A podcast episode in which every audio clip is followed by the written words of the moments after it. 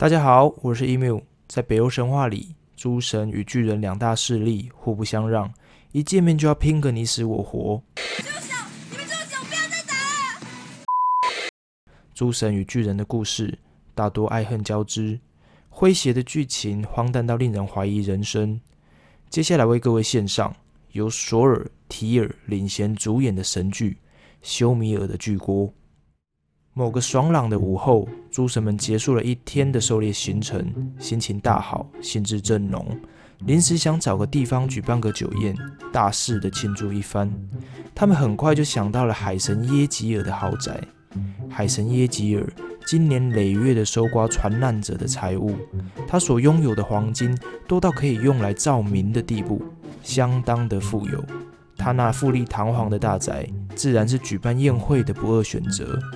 诸神们已多次在耶吉尔家中举办盛宴，早已经习惯了耶吉尔的款待。于是诸神们这一次便毫不客气地要求耶吉尔为他们筹备一场丰盛的酒宴。耶吉尔对于诸神厚脸皮的程度十分的吃惊，心中也很不是滋味。我的天哪！出借我的场地来开派对，还要我好生招待这群不请自来的家伙，究竟有没有搞错？且耶吉尔也不想跟诸神们走得太近，整个世界都知道诸神与巨人的对立。耶吉尔是远古之神，是原始力量的化身，他想维持中立的形象，不想去淌这浑水。总而言之，耶吉尔想下逐客令，但又不想伤和气。百般衡量下，最后决定出个刁难的要求，好让诸神们知难而退。招待你们当然不是问题。但诸神们的好酒量举世闻名，以我目前的情况，恐怕应付不来啊。这样吧，我需要一个大锅，这个大锅的尺寸要能酿数千人份的酒。在没有大锅以前，酒宴是办不成的。你们请回吧。听完这扫兴的答复，诸神们感到无比的失望。他们要去哪里生一个这么大的锅子？就在众神头痛不已时，提尔突然想起，他的父亲巨人休米尔刚好就有一个符合要求的锅子。休米尔的通讯地址十分的中二，他居住在暴风雨之海的东方，世界的尽头艾里瓦加尔。休米尔的个性是出了名的暴烈顽固，他的母亲还是一位拥有九百颗头的巨人，光凭气势就相当的骇人。简单来说，要从他们手上拿到巨锅，将会是个十分艰难的任务。这种苦差事，自然就落在神国的大英雄索尔的身上了。于是，索尔提尔一同出发，很快就抵达了休米尔家。提尔的母亲见到久未谋面的儿子，立即献出了慈母之情，嘘寒问暖。而提尔的祖母，那拥有九百颗头的巨人。却对这猎属神族的孙子相当不以为然，连打招呼都嫌麻烦，转身便进了房。看到这情况，提尔的母亲也赶紧提醒他们：修米尔对诸神更是不友善，而诸神此次前来的目的也不是为了无谓的冲突，为了避免一见面就大打出手，最好的办法还是赶在修米尔回来之前先去藏好，待提尔的母亲暖场后再出来见面。于是，提尔与索尔便藏到了巨锅的后面。没过多久，周遭的环境开始震动了起来，紧接着传来了敲门的巨响。休米尔回家了。提尔的母亲赶紧上前迎接，一见到休米尔，她立即温柔地说道：“休米尔啊，你那日夜牵挂的儿子终于回家了。”没想到，休米尔并没有露出一丝的欣喜。反而像他的母亲一样，感到相当的不耐烦。他白眼一翻，锐利的眼光扫过屋内，屋内的石柱几乎都要被震碎。此时巨锅也剧烈的震动了起来，锅子因震动而发出的巨响，让提尔索尔难以忍受，只好走了出来，尴尬的向休米尔打了招呼。休米尔一见到他们俩，火气是更旺了。好在他的妻子在中间打圆场，气氛才稍微缓和了下来。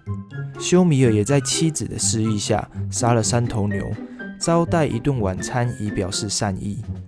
晚餐一上桌，修米尔本想客气的寒暄几句，但这时的索尔却毫不客气的直接吃掉了两头牛。修米尔在吃惊的当下，眉头也皱得更紧了，马上就讽刺的抱怨道：“哎，你们食量这么大，明天得出海钓几头金鱼才够你们吃。”提尔感到十分的不好意思，立即表明明天愿意帮忙。隔天一早，休米尔与提尔正在准备鱼饵，这时索尔出现了，他表示也想出海捕鱼。休米尔没好气的出言讽刺：“可以啊，准备鱼饵这点小事 你能做到吧？自己去屋里拿。”索尔不发一语，转身便进了屋。出来时却抱着一颗血淋淋的牛头。原来索尔进屋后，直接将黑母牛的头拧了下来，作为他的鱼饵。而这头健壮的黑母牛可是休米尔的最爱。这个举动让休米尔气炸了，他咆哮着，警告着索尔，如果再有冒犯的行径，他一定将他的头也拧下来。索尔听完，一样保持他的沉默，不想多说什么。他们三人就在这沉重的气氛下出海了。航行的过程中几乎没有交谈，他们都有着各自的心事。休米尔只想赶快钓几条鱼交差了事。出海没多久就准备下锚，但索尔却不同意，他要求把船划到更外海些。提尔夹在中间最难做人，他只好一边安抚休米尔的情绪，一边让船往外海划去。终于到了索尔满意的钓点，休米尔这才下了锚。休米尔对钓鱼十分在行，没多久就钓上了两三头金鱼，得意的不停跟索尔炫耀着。但索尔丝毫不在意，甚至连看都不看一眼，他只是静静的看着牛头沉下海底。突然，索尔的鱼线传来了动静，强烈的拉扯力道。让船身剧烈的摇晃着，索尔这时才大笑了起来。他奋力的收着鱼线，用力过猛，甚至连船底都踩穿了。